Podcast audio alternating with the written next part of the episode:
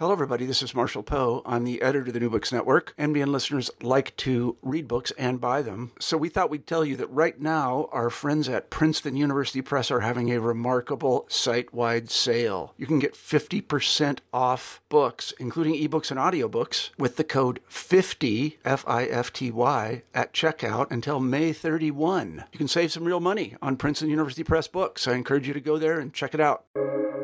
Welcome to the New Books Network. Good day. Welcome to New Books in History, a podcast channel on the New Books Network. My name is Dr. Charles Coutinho of the Royal Historical Society. I'm a host on the channel, and today we are pleased to have with us Professor Patrick Cohrs. Professor Cohrs is Professor of International um, History at the University of Florence. He has previously taught at Yale and has been a fellow of both Harvard University and St. Antony's College, Oxford. Today we are discussing his newest book, The New Atlantic Order, The Transformation of International Politics, 1860 to 1933, published by Cambridge University Press. Welcome, Professor. Yes, thank you so much, and thank you for having me on the New Books Network. I'm pleased to be here. Professor, what is the thesis of your book?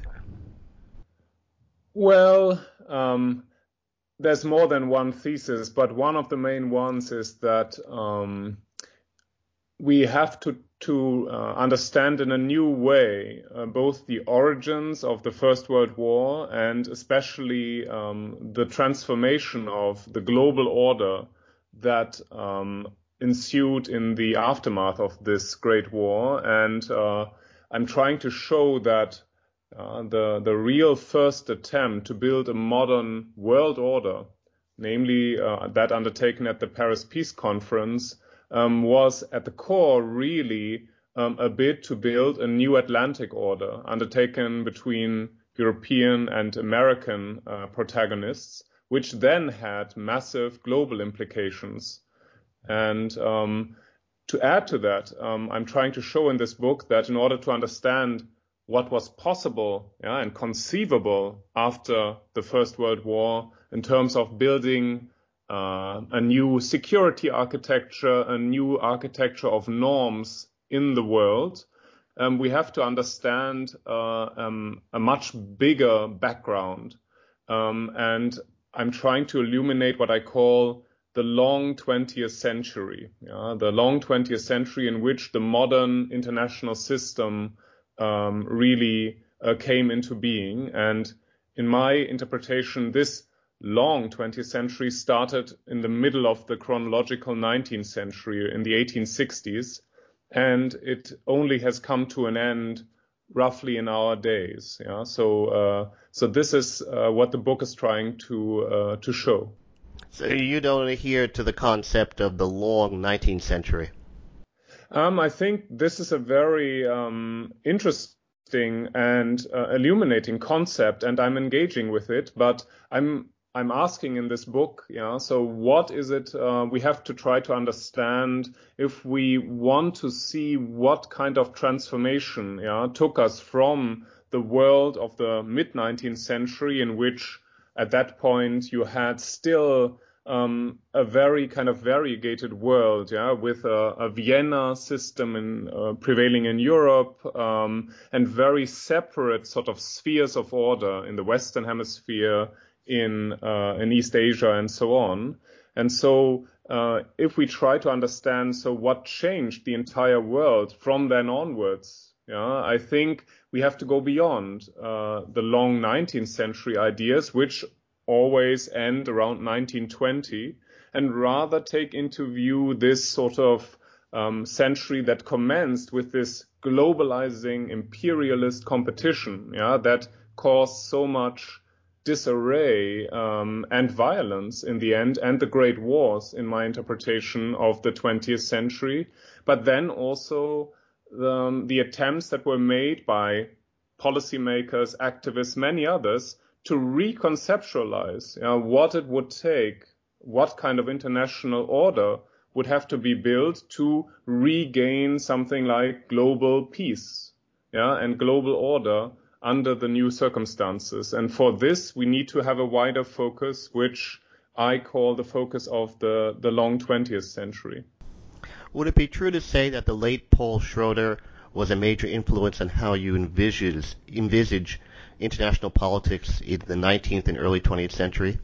Um, yes, absolutely. I um, Paul has been a long-term sort of mentor and friend. Um, uh, ever since I wrote my my first book, The Unfinished Peace, after World War One, and the starting point in this book is uh, has a lot to do with his idea of what happened in the long 19th century. You might know in his very important work on uh, the transformation of European politics, he um, I think makes a very uh, uh superb case for understanding the transformation that occurred after the, the French Revolutionary and Napoleonic Wars and the the both European and global significance of the Vienna system.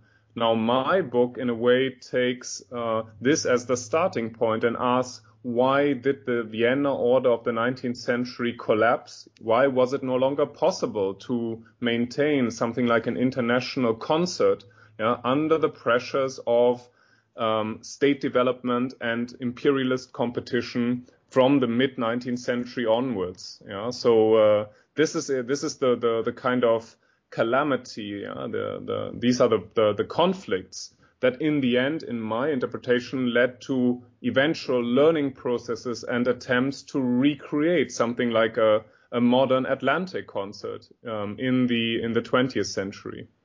Why did the uh, Vienna settlement of 1814-1815 collapse in the mid to late 19th century? Mm.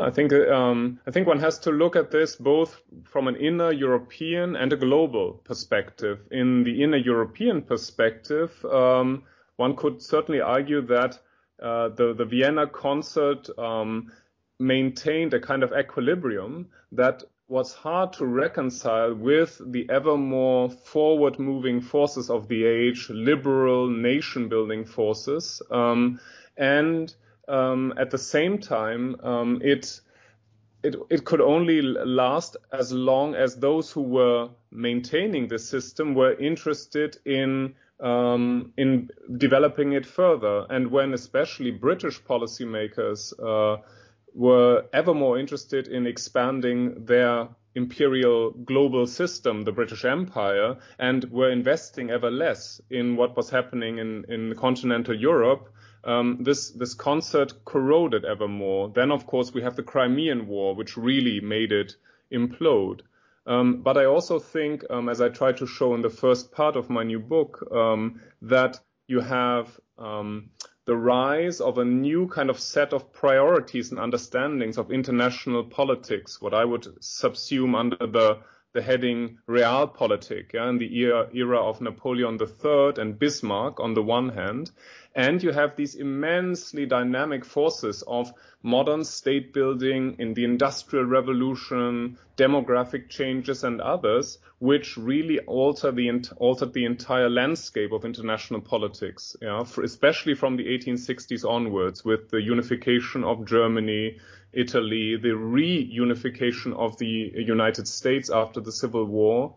And, and so you have a constellation in which there is ever more competition and struggle and ever less coordinated, concerted conflict management. Um, and I think this is something that then finally uh, led to a corrosion of the original Vienna concert instead of its yeah, globalization. And so you have eventually by 1914 these very yeah, kind of antagonistic um, alliance and alignment systems that faced each other uh, when uh, uh, the the crisis of 1914 ensued.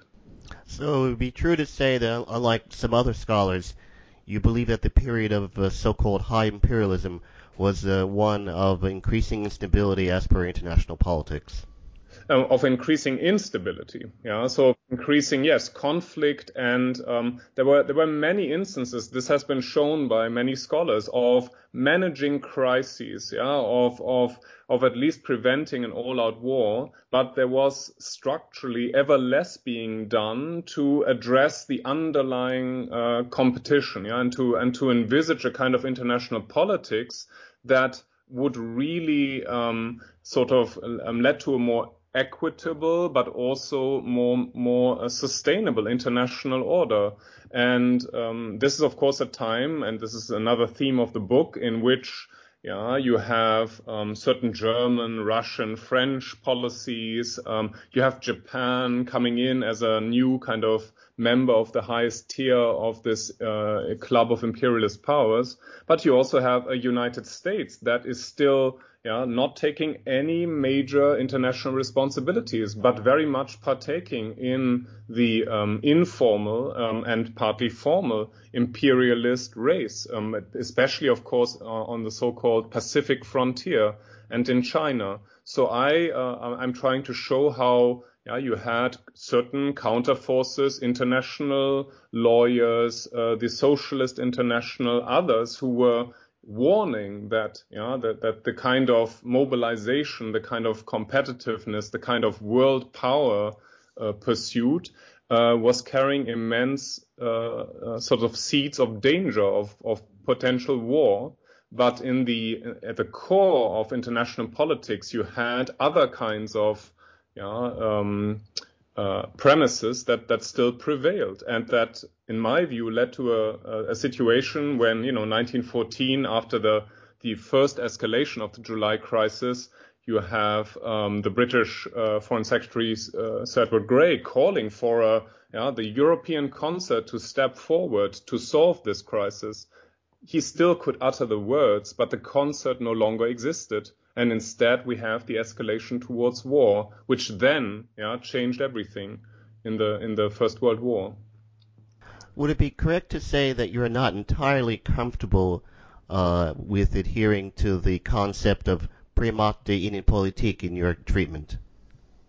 Um, yeah, it's true. I'm trying in my uh, in, in the introduction. I'm trying to lay out a new kind of um, methodological and also theoretical uh, sort of approach to international modern international politics and i i find it much more convincing to speak of interdependencies and interrelations between domestic politics, international politics, and ever more in, at this time of, of world history, transnational politics. Yeah, that is, you have very dynamic inner state developments. You have those that reach across imperial and national boundaries and still have an impact on different domestic scenarios. And you have um, certain ideas at the level of international diplomacy. And all of these spheres are ever more interconnected. Yeah. So it's, it's no longer possible, if it ever was, to make international politics in the manner of the Congress of Vienna when you had certain actors being more, not entirely, but more aloof from yeah, domestic necessities. Um, my book also tries to show that in this very tumultuous period, we have an overall trend of democratization, of more sort of participation of societies, of different actors, also in international politics, which made eventual yeah, diplomatic agreements or peace negotiations far more complex than they had been before. Yeah, because all of these main actors, if we eventually come to the yeah, the, the Paris Peace Conference in, in particular, they no, not only had to sort of find ways yeah, to uh, to reconcile their divergent interests and outlooks, they also had to find kind of agreements that they could legitimize uh, domestically because they were more or less democratically elected leaders. Um, and this is a this is an, a, a structural change uh, in international politics that goes far beyond the primacy of of in or domestic politics. Uh, in my interpretation. Why do you posit that imperial rule of the pre-Great War period was quote unsustainable in key respects unquote? Mm-hmm in particular because I think that it um, it had created a kind of dynamism, in a situation where um, a particular set of states yeah, were using their relative and temporary superiority in terms of resources, power projection, and political influence um, to uh, to try to navigate and manage their differences and to um, allow um, a kind of expansion at the expense of whoever was not part of this prime club. this became, I mentioned it already, I think especially of course, blatantly obvious in the so-called scramble for Africa. But you you could also see it in the in the changes in in East Asia, where know, as I mentioned, only Japan, after the so-called Meiji Restoration, which was more a revolution, yeah, was defensively trying to modernize, not to suffer the fate, as they saw it, of uh, the Chinese Empire, which by yeah, the the late uh, chronological 19th century, in my view, the the formative period of the long 20th century was a subservient uh, uh, a state, a, um, uh, highly uh, corrupted and at the mercy not just of European uh, uh, sort of spheres of influence and and um, um, imperial ventures, but also, of course, American capitalist and and political influence. And when there was an attempt to found, you know, with Sun Yat-sen and others, a first Chinese uh, republic to try to um, make China into a sovereign state,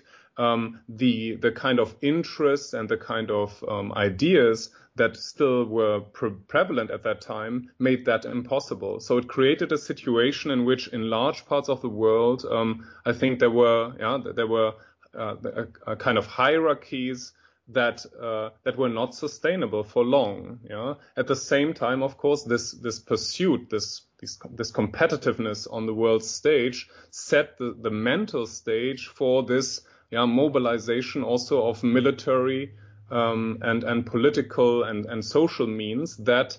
Uh, without which you would never have had this very inflammatory situation in 1914. So here too, I think the idea that one could have sort of yeah, just kept out of all, all out war became ever an ever thinner proposition. Yeah, and this also made uh, this whole way of, of, of doing international politics, in my view, unsustainable, um, which was then so shockingly shown in 1914. Why do you state that the United States was, quote, not yet a world power in the decades before 1914, unquote? Uh-huh.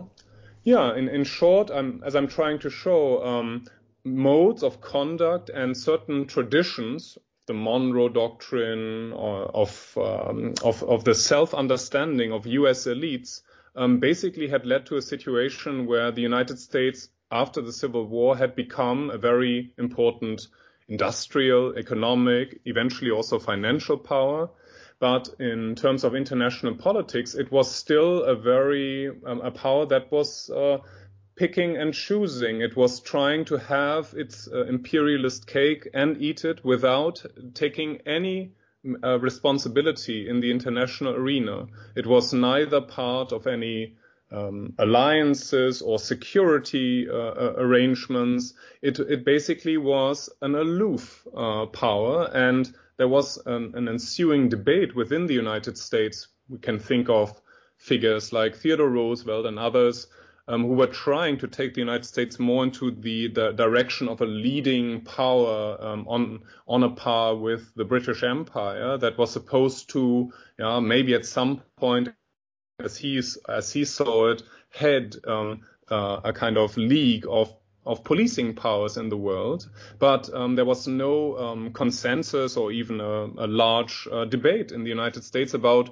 what it would really take to take responsibility uh, in international affairs. And uh, the only sphere in which um, the United States was was a leading power was that of international law and arbitration. Yeah. So, for example, in the in the making of the Hague Conventions before 1914, um, but this again uh, had not translated into the idea that it should take political responsibility beyond uh, the Western Hemisphere. And of course, in the Western Hemisphere itself, it was acting as a self-appointed uh, imperial hegemon, yeah, um, and losing um, a lot of um, uh, legitimacy in the process, yeah, and with all the inter- interventions, especially in, in Central America at this at this period. So um, by the time the the First World War escalated, it was, as I tried to show, very ill prepared for uh, for taking on a major role on the world stage as the new president Woodrow Wilson uh, commanded. Uh, or was trying to suggest. Um, and so um, it is no coincidence that at first um, he tried to uh, sort of stick to this position that the United States should be a neutral power and stay out of uh, this major conflict, which eventually he could no longer do. Would it be true to say that you agree with Sir Christopher Clark's revisionist view of the outbreak of the Great War? Mm, not entirely. Um, as I tried to show in my first part, I think the um, the idea that one has to take a very broad view and has to look at the uh, the multiplicity of actors, the complexity of the situation, and the um, sort of yeah, the um, the complexity also of decision making processes. Um, I think this is a very valid point. On the other hand, um, I do think that um, the uh, often used sort of metaphor of sleepwalking of the sleepwalkers is in part um, misleading because um, I, I, find it, it, it it does apply to the uh, to the fact that most of the actors who went into this war could not really imagine, could not conceive of what kind of war this would be, yeah, and how destructive and how how extremely costly it would be, be and how almost unwinnable yeah, on any on, on, on major terms. But there is another aspect to this. Um, I, I, do think that uh, if you look at the, yeah, the, the, the, the, German military and political leadership or the, or the French or the Russian or the, the British even, you see that they all were very, very much sort of calculating, trying to position themselves and making plans eventually no longer to prevent yeah, an escalation of the war, but to be in the position to win it. Yeah, and this is something that is much more important uh, to understand if we want to uh, to see why um, it wasn't possible to de-escalate um, in the in the decisive weeks in the summer of 1914. Yeah, and this is uh, and this has has less to do with sleepwalking than with uh, making calculations um, based on on wrong on, on wrong-headed assumptions. Yeah, so I I don't uh, I don't agree there. Um, finally, um, one I think has to uh, to uh, to see that this is it's it's such a politicized uh, um, yeah dispute, but um, whereas all of these powers bear part of the responsibility for creating the situation. Yeah, it is especially uh, true that the kind of lack of clear leadership structures in the Wilhelminian Empire and their uh, sort of uh, military leadership's idea that at some point they had to take the initiative for uh, what they thought of as a kind of preventive war particularly um, narrowed the choices yeah, for uh, between war and avoiding war, and so they they bore a particular responsibility for this outbreak. But I would agree with Chris uh, Clark in so far as um, it would be very misleading uh, to sort of continue this blame game uh, debate endlessly and to uh, exonerate uh, the other actors yeah, in the July crisis by pointing towards the German Empire. Why do you say that the Great War caused, quote, tectonic changes in the international order, unquote?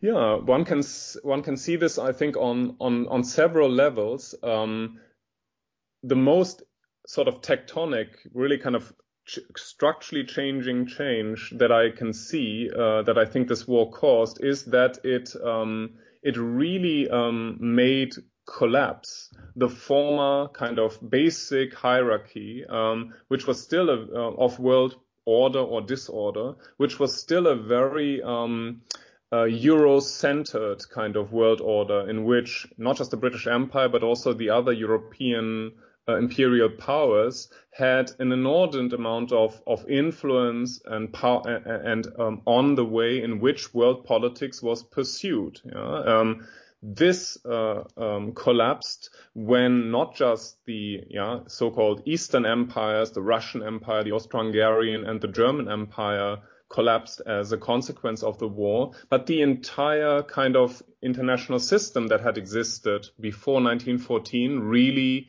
um, yeah, was corroded.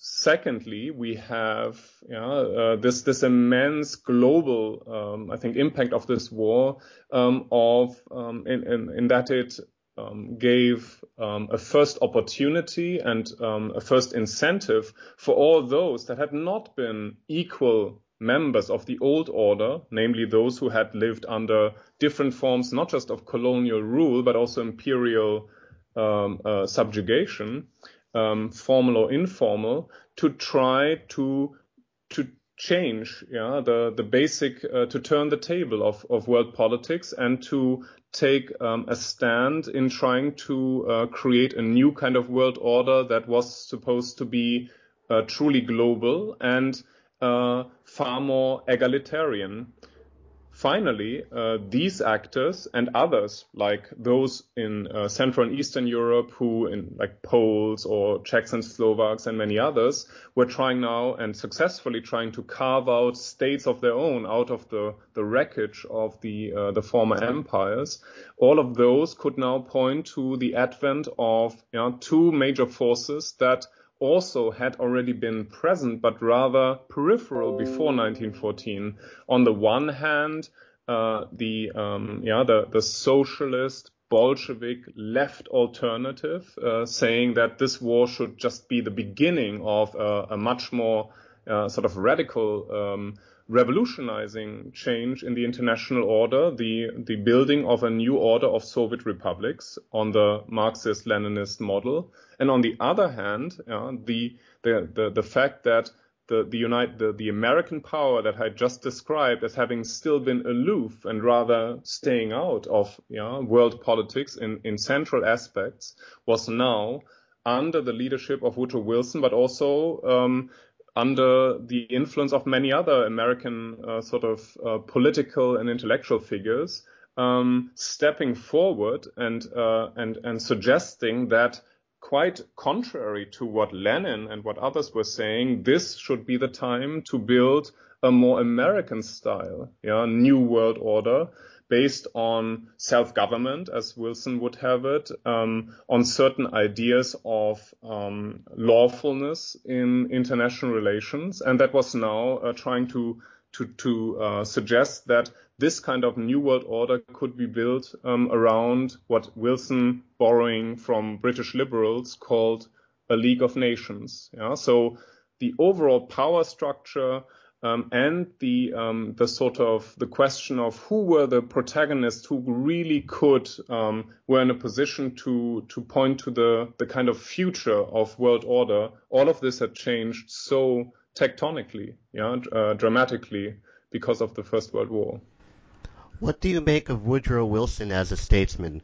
Would not American policy during this period have been for lack of better expression, more rational if either Roosevelt or Taft had been in the White House when the Great War broke out? Mm-hmm. Yeah, it's an interesting question. I um, I hope uh, my book contains uh, a very uh, comprehensive and and it's probably a, it's a critical but I hope balanced uh, appraisal of Woodrow Wilson. Um, I think a particular sort of, I think one, one thing one has to say um, at the beginning is that, um, so Wilson, uh, my book is also a book about learning processes, not just linear learning processes of, yeah, sort of finding ways of doing, of, of finding a better way, a better practice, a better solution to problems, but, but the very fact that these immense challenges of the, the First World War and all the ramifications uh, uh, and repercussions it brought uh, posed to uh, political actors. And Woodrow Wilson, uh, in my uh, interpretation, is a particular example of a of a politician who had come Uh, uh, to be president on a, a largely uh, domestic reform agenda, the new freedom agenda. Yeah? So an idea of yeah, building, uh, reforming a progressive state in the United States, and who then found himself in a in an environment where he had to, without major experience, without having thought a lot about international affairs, other than in very um, yeah, kind of uh, unoriginal terms. For example, as a liberal proponent of uh, the um, the takeover of the Philippines and sort of liberal imperialism before 1914, he all of a sudden had to um, yeah, kind of uh, uh, find a way, or he and he wanted to find this way to to to become the head of a global transformation uh, movement, and and I think that um, his his inexperience and his his um, uh, often very blatant inability really to um, to look realistically at the challenges ahead made him quite um, vulnerable to um, what I would call ideological hyperbole. Yeah? So he he was drawing concepts and ideas mainly from the realm of U.S. domestic politics and tried to internationalize them. And in the process, for example, in suggesting uh, that uh, one it was possible and uh, feasible yeah, to um, to uh, to build a new order of self-governed um, yeah, states uh, that would replace uh, the old order of empire, and at the same time to suggest that one could replace all the old kind of, yeah, in his view, European style power politics with a new kind of international politics um, of collective security uh, based on the League of Nations, um, of course, created, I think, expectations and created sort of um, yeah, uh, or heightened demands for change that he himself was not in a position to deliver. And I think one of the most interesting uh, questions here, and this is uh, a, a, central theme of the, the fourth part of the book, the, which deals with a new uh, reappraisal of the Paris Peace Conference, is how far Wilson and his advisors really had to learn that they could not simply decree the new the terms of this new world order, that they were not in a position of power or did not have the kind of prestige or the the kind of bargaining uh, uh power to um, basically determine uh, what would happen in post World War One Europe, uh, East Asia, and so on. Rather, they had to learn how to negotiate, how to pursue very complex negotiations, especially with the most powerful counterparts that they would encounter the British government, the French government, the Japanese delegation, and others.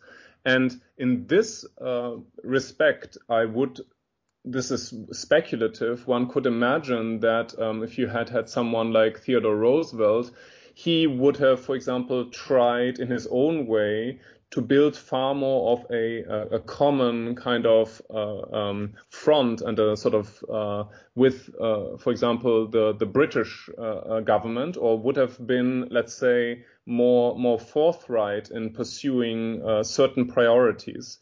Um, but my, uh, my, my underlying point in this book is that any American leader at this time yeah, faced an immense uh, double challenge, namely to learn on the one on one level to negotiate, yeah, to interact and engage with the rest of the world in finding new terms of world order, and on the other hand to persuade, convince, American public opinion, but also Congress and the different power structures in, within Congress, of course, especially uh, the um, oppositional Republicans, that his kind of future idea of an internationally committed United States as the stalwart sort of hegemon of the new League of Nations would actually be both in America's interest, but also what yeah, uh, the American, the, what what Wilson called true Americanism called for at that time.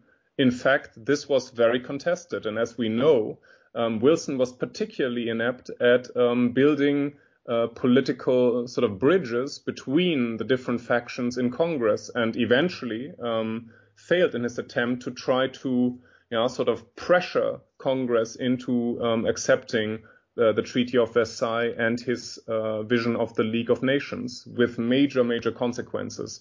Ha- if Taft or Roosevelt had fared better at that stage, um, I'm not so much into uh, sort of uh, speculative, speculative history.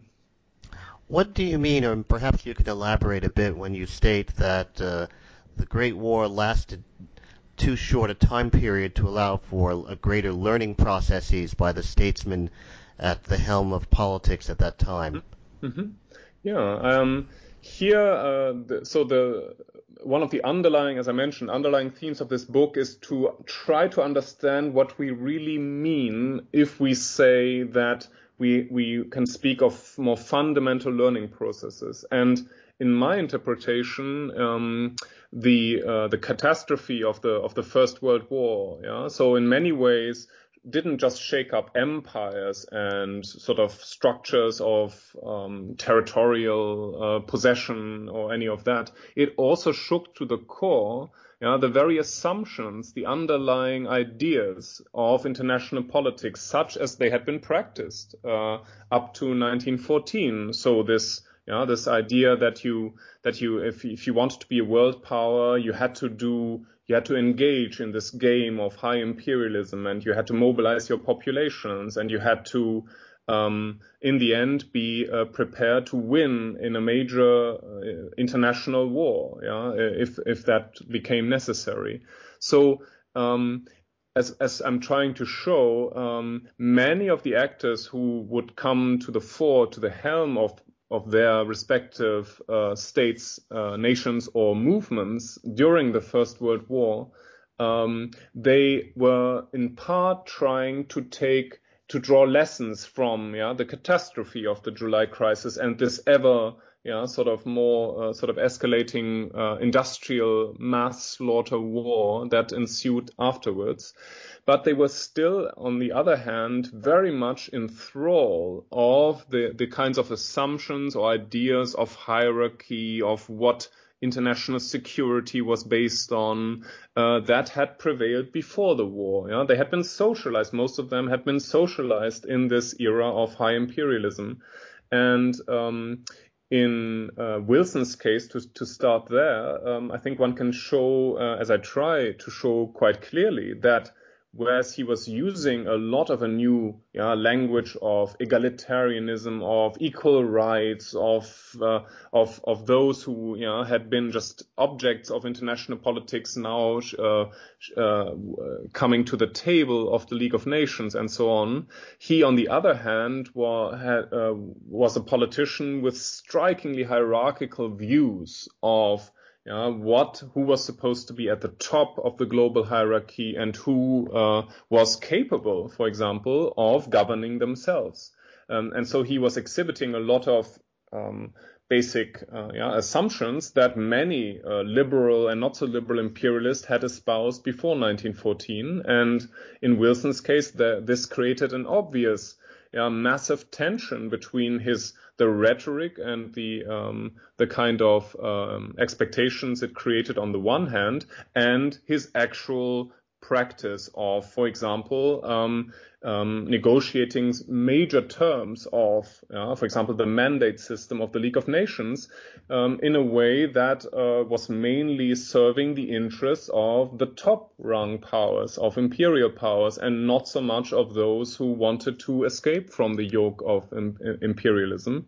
Um, Similarly, um, if you, you know, I think a very interesting case here is the um, the attempts of French policymakers, Georges Clemenceau, those who were you know, trying to re-devise French uh, policies um, after the First World War, to um, on the one hand, uh, think of a better way to ensure uh, French security, especially against a possible future German attack yeah, on the one hand, and uh, they're um, on on the other hand they're kind of being wedded to older concepts of um, yeah of of maintaining um, a certain military uh, balance of power that basically led them to to try to uh, yeah design a League of Nations, also uh, a um, uh, a uh, an alliance with Britain and the United States that um, came to came into major conflict with British and American ideas of creating not an exclusive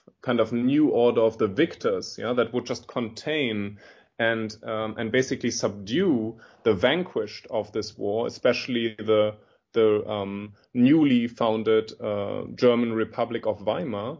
Um, and in this way, they too yeah, uh, were on the one hand trying to learn lessons to try to yeah, base French security on a on a different structure than before 1914. Yet they were still practicing yeah, sort of, or made political choices that were much more in tune with the old style politics. And this is this is a general, yeah, this this is I think uh, one of the general phenomena.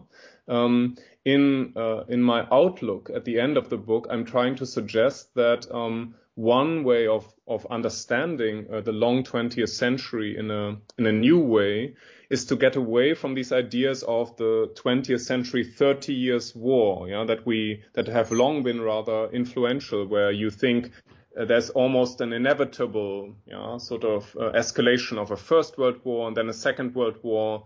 Um, i'm uh, more interested in uh, what I call a, a 50 years uh, learning process, where um, some of the you know, the major the questions of how to um, f- uh, build a more legitimate um, and more stable European and global order that were already on the horizon in 1918 are only being dealt with more convincingly after uh, the even greater shock yeah, of the 1930s, uh, the Great Depression, and then the Second World War. Yeah? And some of the structures, such as the, the North Atlantic Alliance or the later idea of having a, an, an inclusive um, European recovery program, um, these ideas were already around uh, in 1918, but they could only be implemented yeah, after uh, deeper lessons had been learned on both sides of the Atlantic, um, also by American policymakers. And this was not possible um,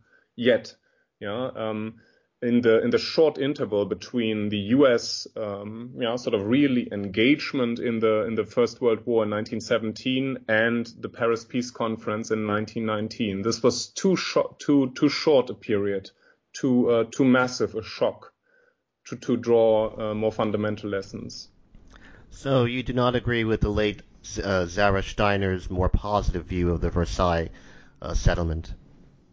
Um, I have great respect for Zara's uh, uh, book, The Lights uh, That Failed. It's a, I think it's a real uh, milestone. It's a great work. Um, but I generally, um, yeah, tend to disagree with the idea that um, in the end, um, I think, you know, I think she's absolutely right. And I'm also trying to stress that in my book um, in in emphasizing how demanding and complex the task of order building and peacemaking was after the Great War. Yeah, so. Um, any uh, account that would say uh, would easily suggest, oh, they failed here or they didn't do that and they could have done better. I think that's very um, fallacious, yeah, and, and very misleading. On the other hand, I think um, uh, work um, is the best kind uh, of of the kind of work that suggests in the end uh, what was done in, uh, in 1919 was the best possible yeah, compromise, and uh, it could have worked if it only had been executed. And here, I, as if you've read the book, you will have seen, I take a fundamentally different view because I do think that in its original form, yeah, the uh, the kind of system that came to be known as the system of Versailles, and then we also have the other you know, Parisian kind of treaty uh, uh, systems that that uh, that were negotiated at that time. Um, it had fundamental uh, shortcomings, fundamental flaws. Um, it was in the end. Yeah, a peace and order settlement that lacked legitimacy in profound ways that excluded a lot of the the kind of uh, players that you had to f- to in- integrate into a new order if you wanted it to last. Yeah? And this concerned, of course, the Soviet Union, which was still in the, yeah, the, this is still the time of an ongoing civil war where it was unclear uh, where, where uh, what the outcome would be.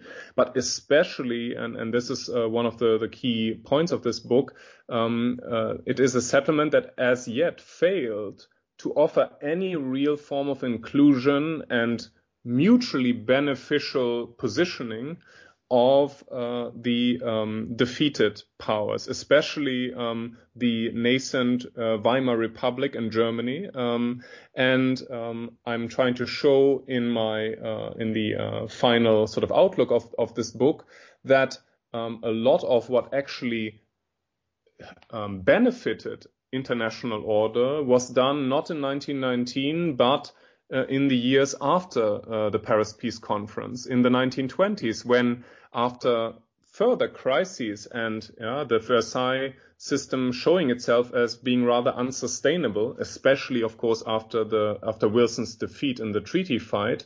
Yeah, new steps were taken, and by the mid 1920s, you have the beginnings of a reform, quite a fundamental reform of the Versailles system through the London agreements of 1924, settling reparations uh, to an extent, and especially then through the Locarno Security Pact of 1925, a first real kind of negotiated settlement on security questions in which the uh, political representatives of the Western powers, East European states and the Weimar Republic, especially Gustav Stresemann, the foreign secretary at the time, um, came together and both uh, agreed on terms of of security, yeah, with a lot of American um, support in the background. So um, I'm trying to show that rather than focusing too closely on the moment of 1919, um, what we have to do if we want to understand what really transformed international order in the in the long 20th century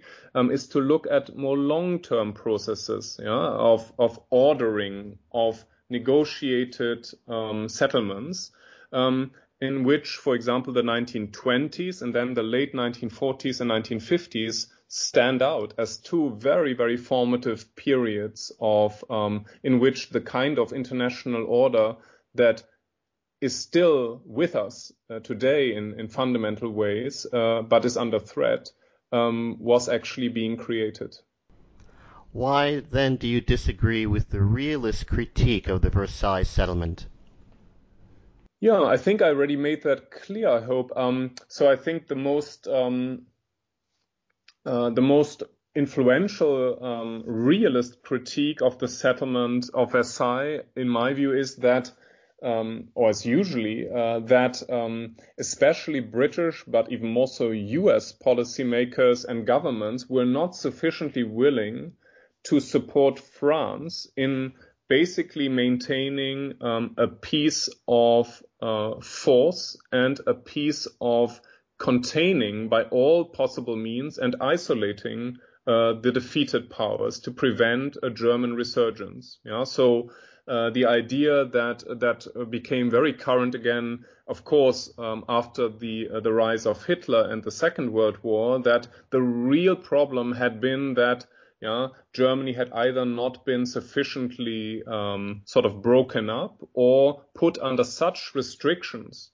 um, militarily, economically, um, and in terms of its sovereignty, that it could never have had the capacity to, yeah, to to um, to challenge this uh, Versailles system ever again.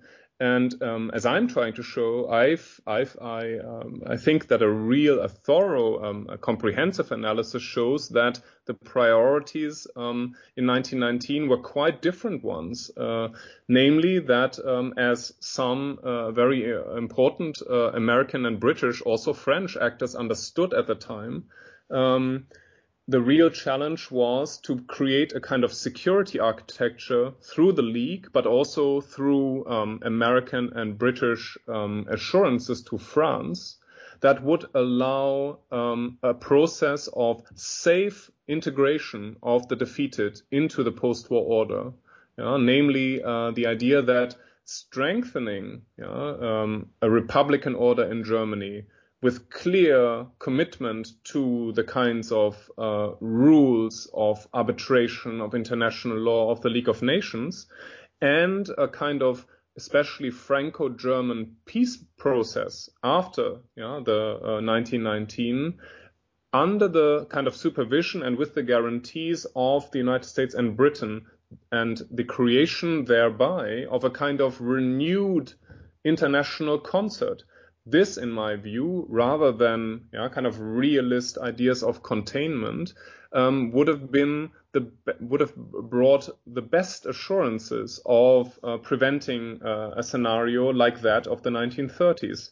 And here, I think it's quite um, interesting to see to what extent um, the aforementioned uh, developments around 1925, the Locarno Security Pact and other yeah, advances that were being made at the same time actually um, started to build this kind of new Euro-Atlantic peace architecture. Yeah, and uh, as I tried to show, um, it was the the overwhelming shock of the Great Depression, yeah, and the kinds of uh, um, uh, uh, ne- negative uh, um, developments it caused, especially in, in, in, Germany, but also in other in other states, that unfortunately undermined these first attempts to to basically anchor yeah, uh, a Western-oriented uh, Weimar Germany to this post-war order.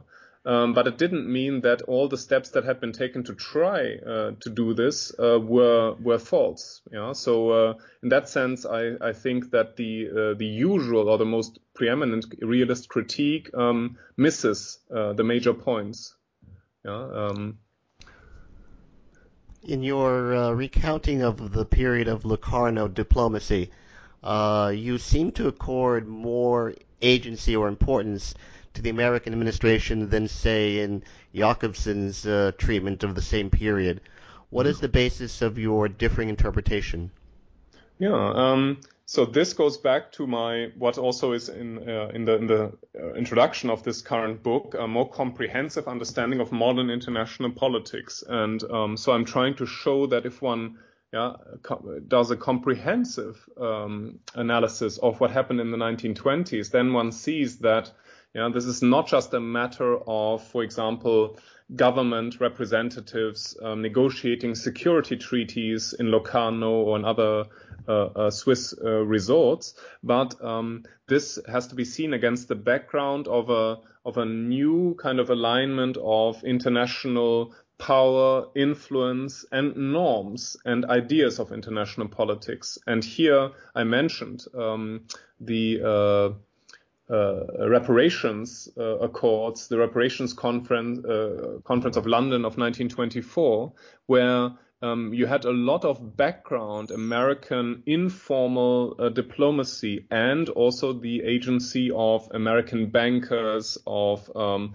of, of, financial agents, we might say, um, like uh, like Young, uh, who were trying to uh, sort of prod the Europeans to uh, from a position of ultimatums and very confrontational international politics, yeah, that had uh, come to a to a crisis in the so-called Ruhr conflict of 1923, uh, with a real Franco-German standoff, towards more modern ways of making financial and dip- and and political uh, agreements um, that all sides could live with. Uh, and as I'm trying to show in this book, these are in some parts almost uh, complex bargains that that almost pre um, pre-note or sort of predate the kinds of um, uh, agreements that uh, would nowadays be made within the European Union. Yeah? At that point, of course, under much more dire circumstances and with a,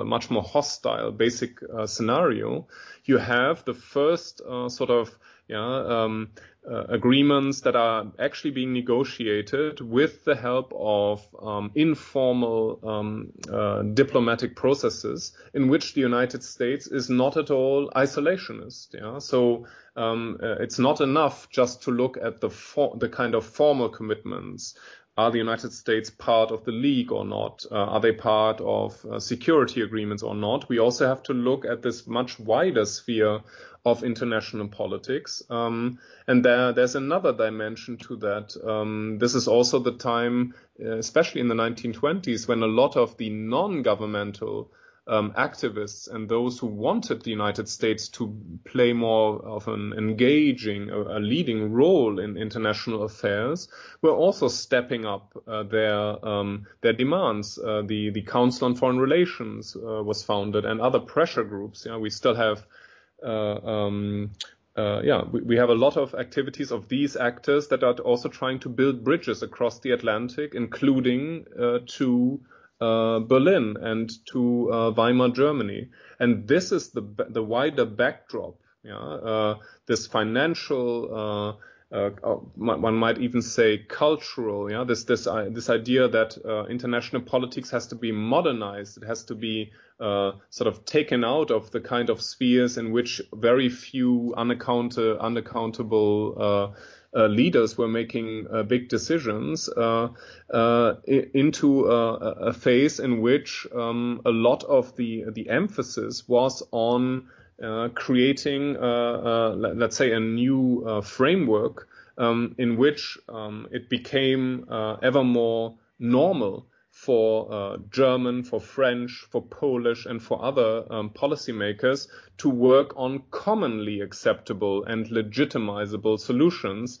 rather than uh, in perpetuating the kind of antagonisms that uh, the First World War had brought. And in all of these processes, the both the Republican administrations in Washington of the 1920s and the new kind of networks you know, of transnationally operating American um, actors um, had a major influence, yeah? uh, far more than I think more traditional historians have, have recognized. If your book could be said to have a hero, I suppose it would be Stresemann. At least in your treatment, he's the statesman who seems to have learned the lessons of the of the post 1914 period the greatest. Yet, when his private papers came out in the mid 1930s, there was great disappointment in the West at the fact that he seemed to be much more cynical about Locarno diplomacy, and in fact uh, seemed to indicate that under certain circumstances he would be willing to forcibly revise the Polish-German frontier. Mm. That view of Stresemann doesn't make an appearance in your book. Why not? Yeah, um, it's an interesting point. I, I, deal much more extensively with the 1920s and also with Stresemann in my first book, The Unfinished Peace. So if you want to have a more in-depth uh, treatment, uh, that's where I would suggest you go. Um, and I wouldn't say he is a real hero here. Um, he's one of the most striking figures. So if there are if there are those uh, if, if, heroes are those who learn try to learn some lessons, then we can start even with uh, with Clemenceau, with Wilson, with Lloyd George, um, with uh, Scheidemann, and those who are trying to learn uh, something on behalf of the Weimar Republic in 1919, and later in the 1920s, uh, of course, one would think of uh, figures like Austen Chamberlain, uh, British Foreign Secretary, who really was one of the main uh, uh, negotiators behind the Locarno Pact, and of course Aristide Briand.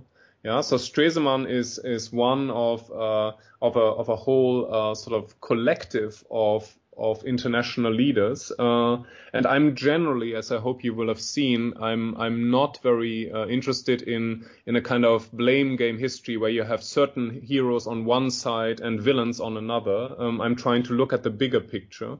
In this bigger picture, um, Stresemann is particularly interesting because he undergoes such a major process of reckoning. Yeah, so during the First World War, he was known as Ludendorff's young man, a vociferous uh, sort of proponent of um, major German imperial schemes, yeah, of a greater German domination of of Europe. Um, and I think he's one of the um, politicians, as also, for example, Jonathan Wright's uh, excellent biography has shown, who really um, was trying to reassess know, the underlying premises of his thinking um, and to come to different uh, conclusions. Um, uh, he was greatly aided in that by, by his um, assistant and, and collaborator um, uh, von Schubert, who is an even more interesting uh, sort of thinker in terms of a new direction uh, in, in uh, Weimar German foreign policy. Um, yet Stresemann, and here we come to the other part of your question, I hope. Um, he was also an actor, of course, who had to scale uh, very uh, uh, um, sort of problematic uh, force fields. Yeah? So he he had to gain legitimacy for what I believe was his genuine commitment towards a new European and Euro-Atlantic concert towards collective security in Locarno and towards Franco-German reconciliation.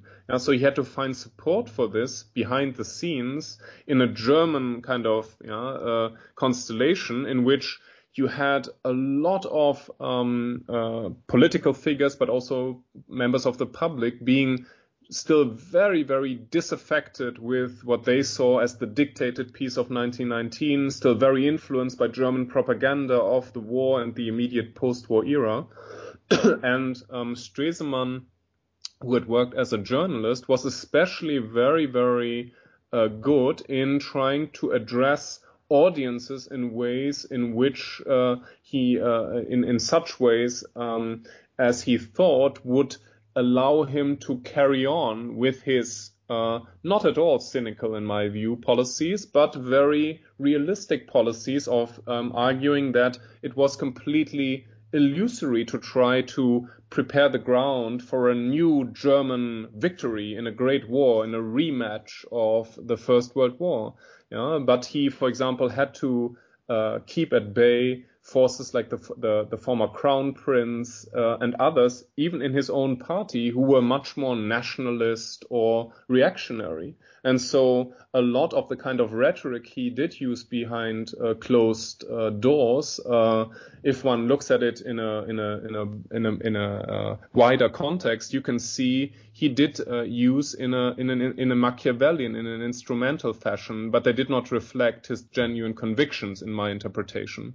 Yeah, so in that sense, he's one, he's a he's a um, a very representative uh, figure who uh, is trying to uh, to to to really um, uh, uh, instigate a reorientation in the mentalities of um, of his of his uh, of his nation at a time when this the German debate was still highly highly polarized. If you wanted people to take one thing away from your book, Professor, what would it be? I think in the end, um, it is uh, a thought that has a lot to do with uh, the current uh, calamities, the current problems we face in the world, and uh, and that is, um, I hope one realizes when reading this book how incredibly difficult and with how incredibly massive sacrifices. Um, it was um, it was attempted to build for the world um, a more legitimate, a more egalitarian, uh, a more democratic international order that would prevent, uh, yeah, the what up to that point had been, yeah, chronic escalation of tension, conflict, and eventually massive war.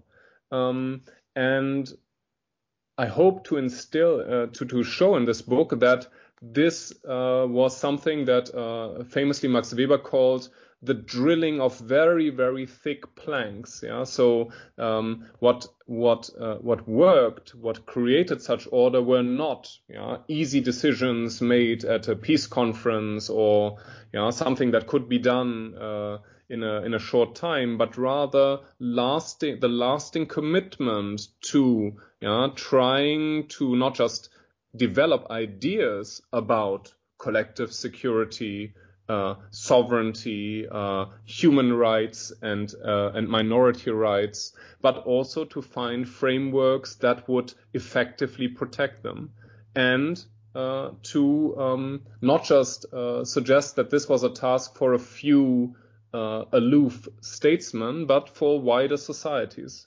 And the book tries to show in the end that uh, this is a task that is never done. You know, it's never you never turn the corner and say, well, we've done all that. Now we can concentrate on something else. And I think our current crisis shows when we look at Russia, we look at the, the problems over Taiwan and China, that um, a lot of these harder lessons and the willingness, not just of governments, but also of, of voters, to stay attuned to these broader challenges and to ask themselves what kind of international engagement and understanding are required to meet them. Yeah, this is sort of the, the legacy of the Atlantic, the new Atlantic order. Um, and that's something I hope the, the, the, the book does convey. On that observation, I would like to thank you very much, Professor, for being so kind as to speak with us today. This is Charles Coutinho. You've been listening to New Books in History, a podcast channel on the New Books Network. Thank you, Professor, very much. Thank you for all your very, very interesting questions, Charles. All right. Thank you. It was a pleasure.